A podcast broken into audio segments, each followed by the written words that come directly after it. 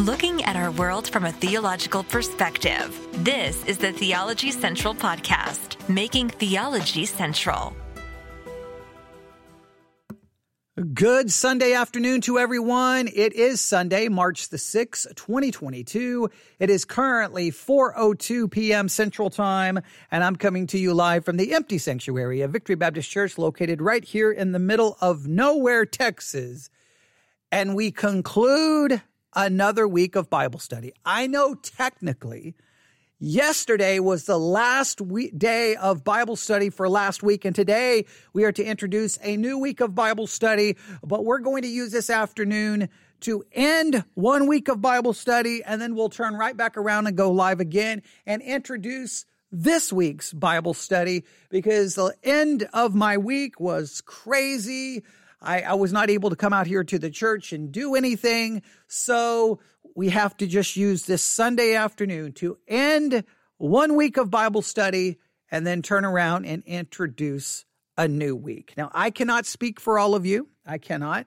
But for me, this last week's Bible study exercise, even though we did four messages on that Bible study exercise, I I'm here this Sunday afternoon and I have to just admit to you, I just feel like I didn't get as much out of it as I should have. Now we we we, we took the passage apart. We we outlined it. I mean, we we asked some tough questions. We tried to answer those questions. I mean, we we did a lot of work on it, but it just feels like that today, looking back, that there were too many distractions. I got distracted by this, and I had this to do, and I had this to do, and I, then I had sermons to prepare for for this morning, and it's just I, I kind of feel like the the passage of scripture that we studied kind of got lost in the shuffle, and I always hate that feeling. I hate that feeling. But if you have not been with us, let me just tell you, last week we studied John chapter 13, verses 1 through 17. John chapter 13, verses 1 through 17. I'm not going to review everything that we talked about, but I will do this. I'm going to read the passage one more time because that's a great way to end the week of study is by reading the passage because you always know the assignment I give you at the beginning of the of the Bible study week, which is read the passage over and over and over and over and over and over and over and over and over and over and over and over and over and over and over again because that's such a key step in Bible study. But for the Bible study exercise, last week we looked at John chapter 13 verses 1 through 17. So if you can open a Bible, let's let's just consider what was written in this section of scripture. Here we go.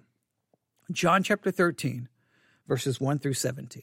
Now, before the feast of the Passover, when Jesus knew that his hour was come, that he should depart out of this world unto the Father, having loved his own which were which were in the world, he loved them unto the end. Verse 2. And supper being ended, the devil having now put into the heart of Judas Iscariot, Simon's son, to betray him. Jesus, knowing that the Father had given all things into his hands and that he was come from God and went to God, verse 4, he raiseth from supper, laid aside his garments, and took a towel and girded himself. Verse 5, after that he poureth water into a basin and began to wash the disciples' feet and to wipe them with the towel wherewith he was girded. Then cometh he to Simon Peter, and Peter saith unto him, Lord, dost thou wash my feet? Jesus answered and said unto him, What I do now knowest not now, but thou shalt know hereafter. Peter saith unto him, Thou shalt never wash my feet. Jesus answered him, If I wash thee not, thou hast no part with me. Simon Peter saith unto him, Lord, not my feet only, but also my hands and my head. Jesus saith unto him, He that is washed needeth not save to wash his feet, but is clean every whit, and you are clean, but not all. For he knew who should betray him. Therefore said he, Ye are not all clean. So after he had washed their feet and had taken his garment and was set down again, uh, set down again, he said unto them, Know ye what I have done to you? You call me master and Lord, and you say, Well, for so I am. If I then, your Lord and Master, have washed your feet, you also ought to wash one another's feet. For I've given you an example that you should do as I have done to you. Verily, verily, I say unto you, the servant is not greater than, than his Lord, neither he that is sent greater than he that sent him. If you know, if ye know these things, happy are ye if you do them. John chapter 13, verses 1 through 17. Now, what we established as we looked at this passage this week is that this historical event, it actually occurred. Jesus actually washed, washed the feet of his disciples. We believe it serves as a parable, that it, that it is pointing to some deeper spiritual realities than just washing feet. It, it's pointing to, to a deeper cleaning other than just the cleaning of someone's feet that there's something going on here. And we went through all of the different reasons that we think that. We think that the text offers some, some very important clues. For example, when Jesus says, uh, Jesus answered and said unto them, What I do thou knowest not now, but thou will know hereafter. Now, that makes absolutely no sense in the narrative because he's washing their feet. To say, You don't know what I'm doing well, any person would be like, I know what you're doing. You're washing my feet because my feet are dirty. Clearly, Jesus is indicating you don't know what I do because you don't really understand it. You see me washing your feet, but you don't really understand what this is signifying. You don't really understand what I'm trying to demonstrate to you. So we believe this serves as a parable. And simply put, the initial part of the parable is very simple. Doesn't require a lot of time to work on it. John chapter 13, even though we spent a lot of time, it seems pretty straightforward. John chapter 13, verse 4. He riseth from supper. Here is, in a sense, a picture of Jesus, the eternal Son of God, sitting on the throne of glory, standing up, rising up, because he's getting ready to do something. He laid aside his garments. This is laying aside his glory, not his deity, but laying aside his glory, taking on the form of a servant, he took a towel. This is him taking upon human flesh, taking upon the form of a servant, and girded himself. After that, he poureth water into a basin. This is the idea we believe of him pouring out his blood because we are cleansed by the blood of Jesus Christ, right? Um, also, he brings his word to us, which also uh, is cleanses us. But he poureth uh, water into a basin and began to wash the disciples' feet and to wipe them with the towel wherewith he was girded. So he begins to wipe their feet with the towel that he's girded. He washes us and cleanses us through the suffering that he endured in the flesh, because the towel represents the flesh that he took on. And then if you jump down to verse 12, after he had washed their feet, he had taken his garments. So after Jesus, his incarnation, his suffering and death, well, he ascends back to the Father, takes again the glory he had before the incarnation, and then he sits down again. And well, he sits, he's now seated at the right hand of the Father. All of that pictures the basically him in glory past, the incarnation, his suffering, and, and death in the flesh, then his resurrection and ascension back to the Father, where he is seated at the right hand of the Father, from whence he will come to judge the living and the dead. It is all pictured. It's a beautiful picture. We worked through all of it. Then we spent some time looking at this very interesting back and forth between Peter and Jesus that we read in verse 6 to verse, uh, let me see here. Well, really, 6 to at least 14. And it's this use of the word wash, washed. And we saw that there are two Greek words used here. I don't have time to go back through all of this, but let me just read this section again to you. Starting in verse 6.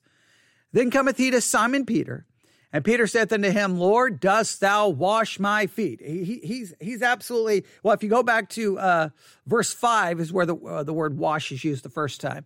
And after he poureth water into a basin, he began to wash the disciples' feet and to wipe them with the towel wherewith he was girded. Then he cometh to Simon Peter, and Peter saith unto him, Lord, dost thou wash my feet? Peter can't believe what is taking place. Jesus is doing the work of a servant, of a slave, and he's the eternal Son of God. Peter cannot believe what is going on.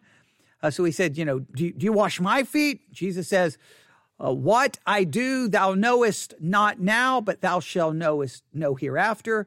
Peter says unto him, You will never wash my feet. Jesus answered, If I wash thee not, thou hast no part with me. So there's this back and forth. Jesus, like, hey, if if if I don't wash your feet, you have no part with me. And there's this back and forth. Then Peter's like, wash all of me. Then Jesus like, I don't, I don't need to wash all of you. There's this back and forth. It's very interesting. And we broke it down and demonstrated the difference in the Greek words that are used. So I'm going to go to a commentary here to kind of summarize basically what we've already discussed, but then to try to leave you with something very important to consider. All right. Now, I'm going to kind of end this week's Bible study exercise really with almost giving you something else to work on, which I know is a little unfair because we're getting ready to begin a new week of Bible study. But I promise you, if you'll at least consider it, think about it, we will circle back to it either on a Sunday night sermon, a Wednesday night sermon. We will circle back to it and really make that, we may do it as a separate study or I just may make it as another part in this Bible study exercise. But I, I, I guarantee you we'll circle back to it in some way. So, but let's, let's go to at least one commentary on this section so you can kind of understand what's going on. All right, here we go. John chapter 13, and uh, really starting in verse 5 and following. As Peter watched the Lord wash his friend's feet, he became more and more disturbed and could not understand what, what he was doing. As you read the life of Christ in the Gospels, you cannot help but notice how Peter often spoke impulsively out of his ignorance and had to be corrected by Jesus. Peter opposed Jesus going to the cross, Matthew 16, 21 through 23. He tried to manage our Lord's affairs at the transfiguration, Matthew 17, 1 through 8. He expressed the faith of the disciples John chapter 6, verses 66 through 71, without realizing that one of the numbers was a traitor. The word translated wash and John 13, 5 through 6, verse 8, verse 12, and verse 14 uh, is nipto and means to wash a part of the body. But the word translated washed in John 13, 10 is, uh, let me see, I have to look it up. It's luo, I believe it's luo and it means to bathe all over. So the, the, the, the, word wash used in John 13, verses 5 through 6, verse 8, verse 12, and verse 14 is nipto, and it means to wash a part of the body. But the word translated wash in John 13, 10 is luo, and meaning to bathe all over. So one is to wash a part of the body, the other one is to wash all over. The distinction is important for Jesus was trying to teach his disciples the importance of a holy walk. Now, we worked through all of the Greek words. We, we, I mean, it was tedious work. I even tried to confuse people a little bit on purpose, but uh, people figured it out. And I think we, we did a good job working on that. Now, here is kind of their application, and this is what I want you to pay attention to. When the sinner trusts the Savior, he is bathed all over and his sins are washed away and forgiven. 1 Corinthians 6, 9 through 11, Titus 3, 3 through 7, and Revelation 1, 5.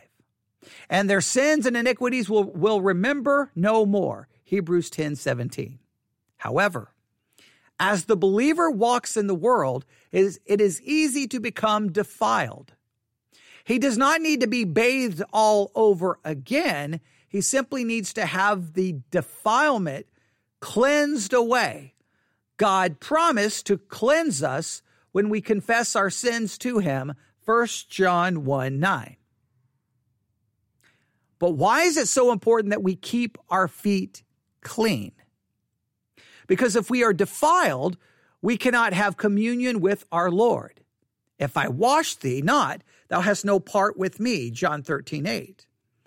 The word wash Uh, the word translated, or, or, okay, let me read this again. If I wash thee, thou hast no part with me. The word translated part, uh, it carries the meaning here of participation, having a share in someone or something. When God bathes us all over in salvation, he brings about our, our union with Christ, and that is a settled relationship that cannot change. The verb wash in John 13 10 is the perfect tense. It is settled once and for all. However, our communion with Christ depends on our keeping ourselves unspotted from the world.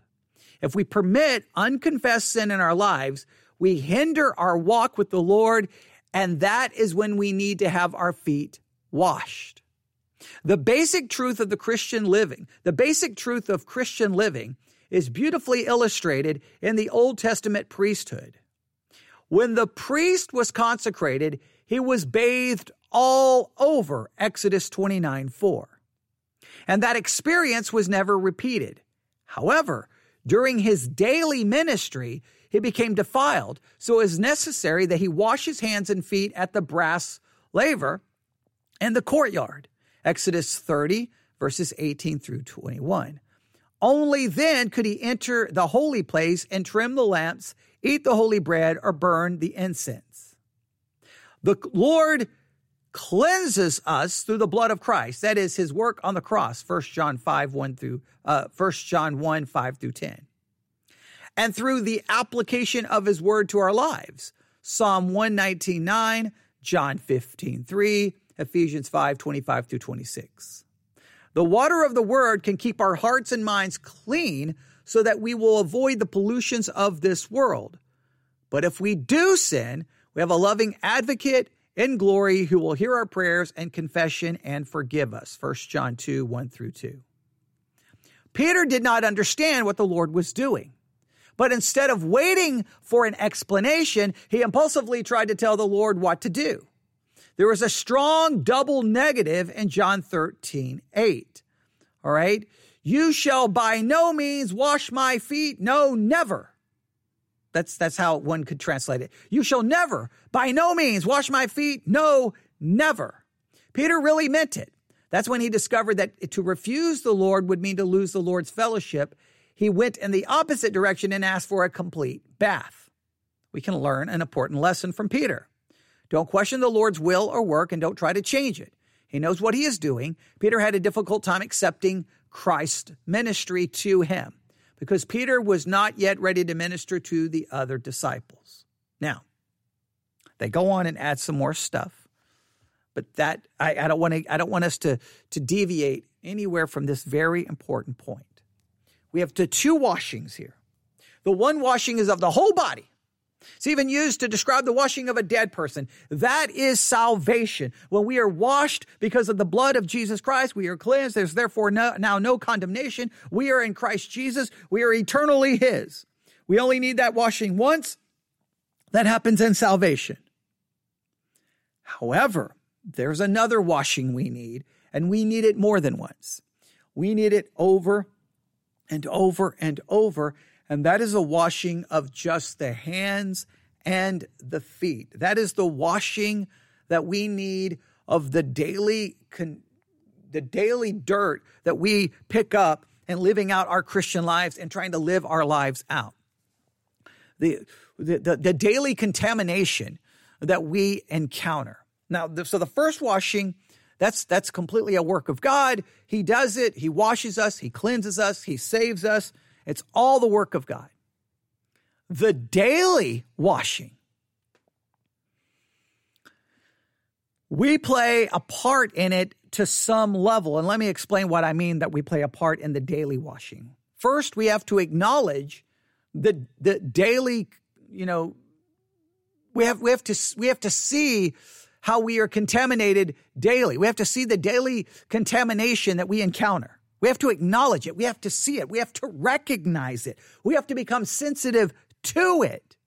And that requires spending more and more time with God's. Look, the more time you spend with God, the closer you draw to Him, the more aware you will be of the contamination you pick up. So, so this, this really is a whole cycle here that we need to understand. The closer we get to God, the more contamination we will see. The further we get from God, the more of our self righteousness and our own holiness we begin to see and become comfortable with and almost proud about. The closer we get to God, the more we see of the contamination in us, and we will see the need for to, to be cleansed. We will see it. Now, without that daily, without being cleansed of that daily, uh, that being contam- contaminated, that daily contamination, without being cleansed from that, our closeness and fellowship with God begins to break down. Once that breaks down, we cannot see the contamination because we become further and further removed from God. And what we see is our own holiness and our own self righteousness, which then this le- leads to a downward spiral for us spiritually. So let me, let me try to explain this, all right? We could really try to break this down, but I really want you to think about it, okay? So here's the way it works the closer you get to God, the more you will see your sin, you will see the daily contamination that you have picked up, the daily defilement. You will see it, you'll be convicted by it, you'll be broken by it, which then should drive you right back to God, to Christ for forgiveness, to be washed. So the closer you get, the more you see. The more you see, the more you're driven back to Christ. That's kind of the circle, the way it's supposed to work. I get close to God, I see how messed up I really am. I see the daily contamination, the daily defilement. This drives me right back to Christ. So this, this keeps me humble. It keeps me connected to Christ. It keeps me drawing closer to Christ, and I begin to advance spiritually. All right? But if it begins to break down, typically it breaks down this way. For we, we stop being as close to Christ as we should. We become apathetic, we become complacent, we take Christ for granted, we just we get distracted by other things. We replace our love for Christ with the love of things, and once that starts happening, sometimes it's very subtle. We stop seeing the defilement in our life. We become almost content. We almost become well self-satisfied and self-righteous we we we it, we it just it's the it's the beginning of the end spiritually. We're, we're, we're going to find ourselves in trouble. We start thinking we're so good, and we may start condemning everyone else. Okay, then everything begins to break down. As you lose that closeness to God, you don't see your sin, which therefore will drive you even further away from God. So all we can do is work to get close to God so that we see that defilement then we confess and we go running back to God. But that's the way it works. We have to we have to make sure we're in the correct cycle there. Now this is very important. This is very important. So we want to stay close to God, but we also have to work on being daily washed daily, a daily washing of our Christian life. And it, it, it to me, this text, I mean, I, I, love the picture of the priest, right? The priest when they are when they're brought into uh, from Exodus from Exodus 29 and Exodus 30, when the priest was consecrated for the, for the priesthood, he's bathed all over. However, he has to he has he had to wash his hands and feet in the brass laver in the courtyard so that he could enter in and do ministry. So, so even though he had been completely cleaned, he has to do that daily washing, that, that washing so that he can enter in. So we have to ask ourselves, what does that daily washing look like in our Christian life? What does this look like? And I, I, I know I can, I can just throw out some scriptures right here, but I want us to think about from the most practical, like I want us to be as practical as we can be. Like I can be, I can throw out some verses and everybody will be like, Amen. That's how we're daily washed. But it just becomes verses we may memorize, verses we may know, but I don't know if it ever translates into anything meaningful in your life and my life. So let me ask you, what does your daily cleansing look like as a Christian? What does it look like to daily go through a spiritual cleansing, a spiritual shower to get rid of the daily defilement, the daily contamination that you pick up? Because if we don't get the daily cleansing, it, it moves us further and further away from God. And if we get further and further away from God, then we become less aware of the defilement and the contamination that is upon us. So we, once this thing begins to break down, it's just a downward spiral, spiritually speaking. So what does it, what does it look like? What does it look like? Well, I'm going to throw some ideas out here. All right. It seems that there are two basic concepts at work here scripture and confession. Scripture and confession. Now, I can say scripture here, and people are like, Amen. I read the Bible every day. Okay. I think just reading the Bible every day is good for knowledge, helps you retain what's there, helps you with your observational skills, which is very critical to Bible study and interpretation. I don't know, and I may even challenge that just daily Bible reading may not give you the spiritual cleansing that you may think that it will. Because in many cases, you just read and move on. Just reading it, putting some of it in your mind, I don't think really works and moves you towards actual daily cleansing. Some may say Bible study. Okay. I think in some cases, or a large portion of Bible study, is about observing the a text, observing the text, trying to figure out outline who who's speaking, to whom are they speaking, timeline, background, and you do a lot of that kind of work. And if all your Bible study is really focuses on knowledge, it's great because we want to grow in our knowledge and that knowledge is critical. But I don't know if that will truly provide a spiritual cleansing. Some may say, well, memorizing scripture. Okay, I think memorizing scripture is obviously important and it may help to some level with cleansing, but in some ways, memorizing scripture is more about trying to keep you from sin than I think necessarily cleansing you from it. The Bible does speak of the washing that comes from God's word. I do believe it washes us. But I believe there is a specific way we have to approach the text in order to truly be washed. And that is application. We do a lot of observation and, and Bible study where we observe the text, the who, what, where, when, why, trying to understand that. We do a lot of interpretation, trying to understand what it means by what it says. Okay, great sometimes I don't know how much work is actually done in application, where you take the text and truly consider it after you've figured out who, I mean, you got to figure out all of the facts about the text. But after you've figured out all the facts about the text and you've observed it correctly and you've interpreted it correctly, you need to sit down and say, okay, how does this apply to me? And what am I going to do in regards to it? Sometimes this crucial step is completely left out. And I've said this for, it seems like my whole Christian life. It, think about it. Observation plus interpretation without application equals abortion. Observing the text interpreting the text, but not applying the text, aborts the text from conceiving and giving birth to actual change, actual cleansing of your life. You can, you can observe and you can interpret and you can become smarter.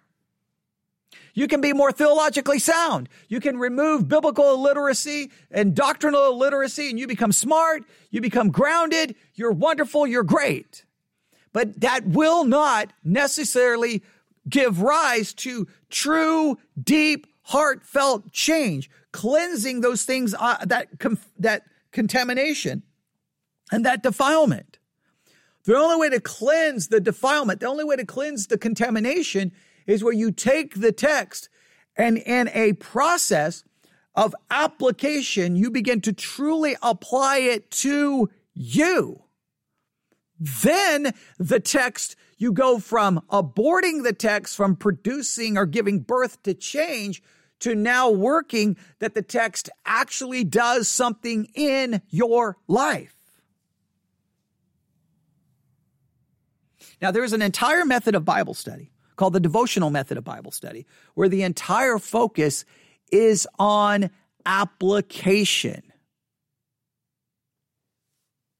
Now, at this point, I'm not going to go through this.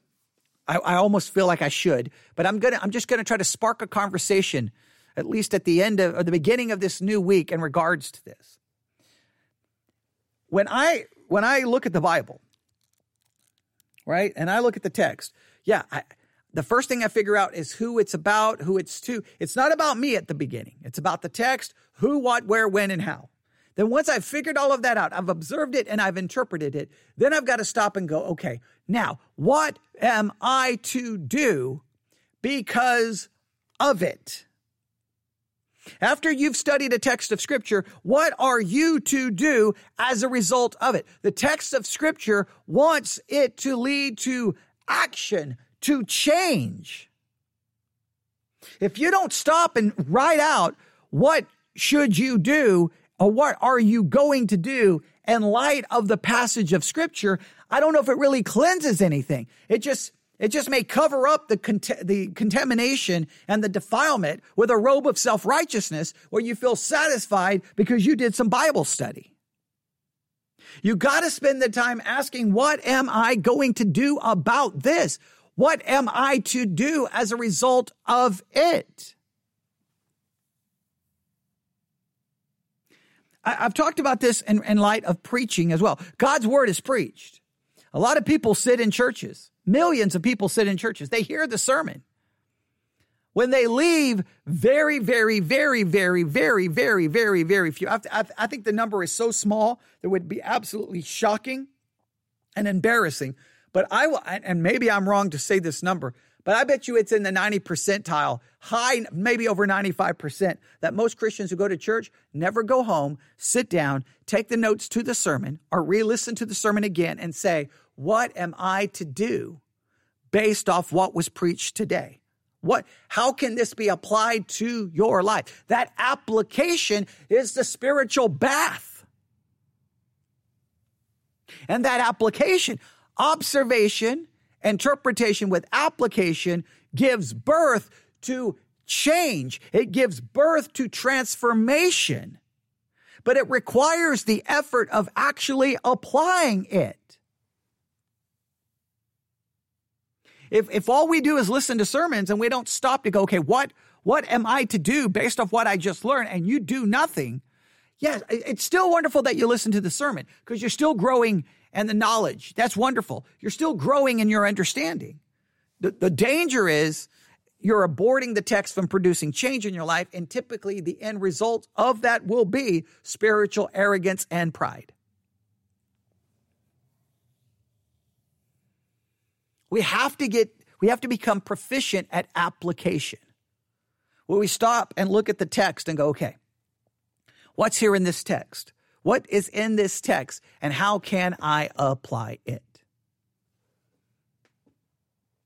Main, what are you to do as a result of the text? That, that's just, I'm just going to give you a simple question to ask yourself. What are you to do the result of that text? What were you, what are you to do based off the text that was preached to you today in church? What are you to do based off that? What can you do? What should you do?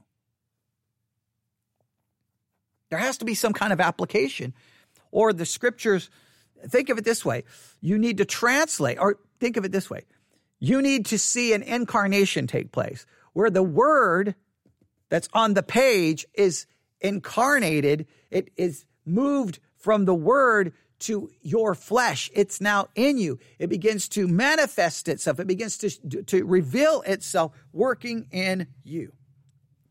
But if you don't, I mean, this doesn't just happen by accident. It requires work, time, and effort. There's application. The second thing I think is confession. And I think this goes hand in hand with application. If I'm really considering what am I to do with this text, what sometimes what you're to do with the text is you it, you just acknowledge your sin. You acknowledge where you fall short and you go to confession. Application leads to confession. Application leads to confession, which should lead to a cleansing and a change. You need application and you need confession. You need application and confession. How are you in confessing your sins? And when you say confess your sins, I'm not talking in some generic way. At the end of the day, you're like, Lord, forgive me of all my sins. I'm saying, Lord, here are the sins I committed, naming them by name, being honest. Sometimes you're like, Lord, I know it's a sin, but I struggled with it today, and I know I'm going to struggle with it tomorrow. It's just being brutally honest with God about the sin. You need application of scripture and you need confession of sin, weaknesses, struggles, motivation. You just got to lay it all out before God. I will think, mo- I will argue that most Christians do very little work on application.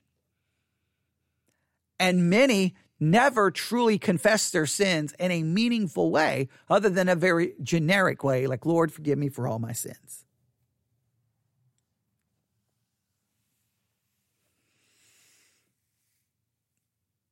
That's where I'm going to leave this.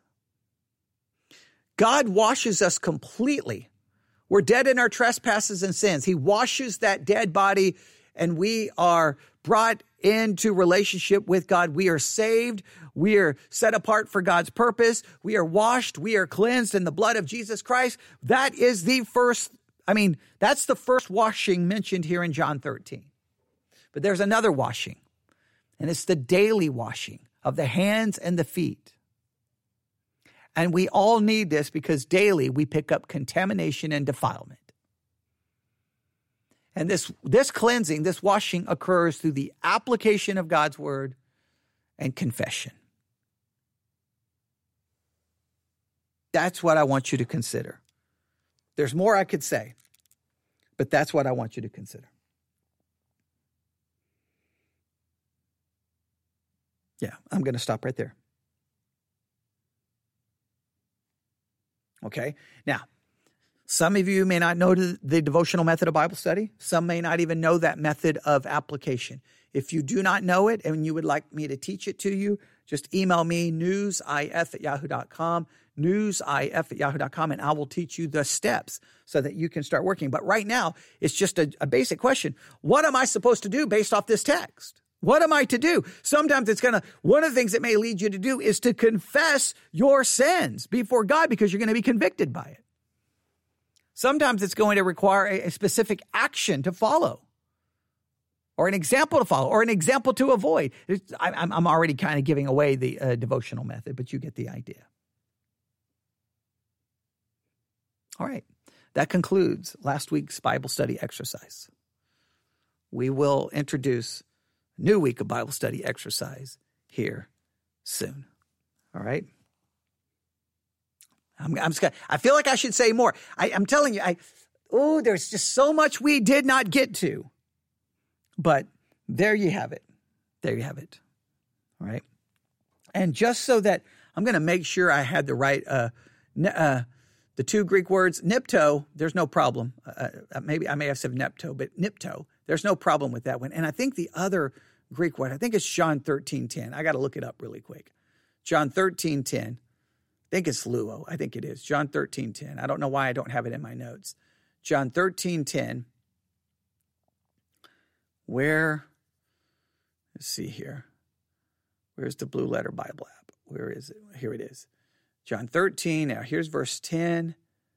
I'm almost positive it is, let's see. Yeah, here's washed. Yeah, it's Luo. Luo. It's Luo. Strong's G 3068. Luo. Luo. Oh, Luo. Luo. I guess Luo is Luo. Okay. But you get the idea. Uh, Luo. Luo. All right. There you have it. I just stress the Lu and the O. I think it's Lu, Luo, Luo, kind of yeah, I'm just trying to be as accurate as I can be. So I'm sorry I didn't have that Greek word written down, but there you have it. Nepto and luo. there you have it. Those are the two Greek words.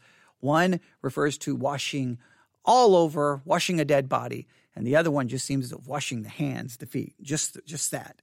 And that difference in the text demonstrates this. We have been washed in salvation, but we need daily cleansing. And I think that comes through application and confession. All right. You can email me your thoughts, newsif at yahoo.com, newsif at yahoo.com. All right. Thanks for listening, everyone. Have a great day. God bless.